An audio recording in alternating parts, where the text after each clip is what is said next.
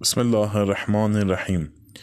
با توجه به وضعیت بیماری کرونا راهپیمایی روز قدس امسال متاسفانه تعطیل شده. اما برنامه های روز قدس تعطیل نیست. انشاءالله سخنرانی مقام عزمای ولایت 17 بهش یعنی آخرین جمعه ماه مبارک رمضان در ساعت 14 و 30 دقیقه برگزار خواهد شد.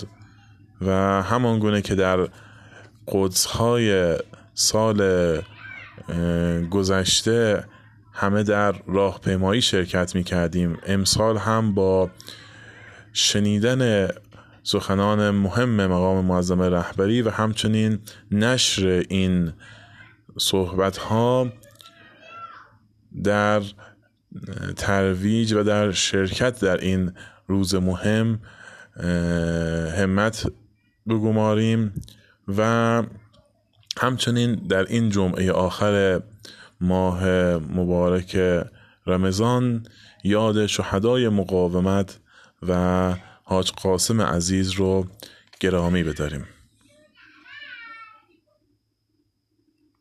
الله!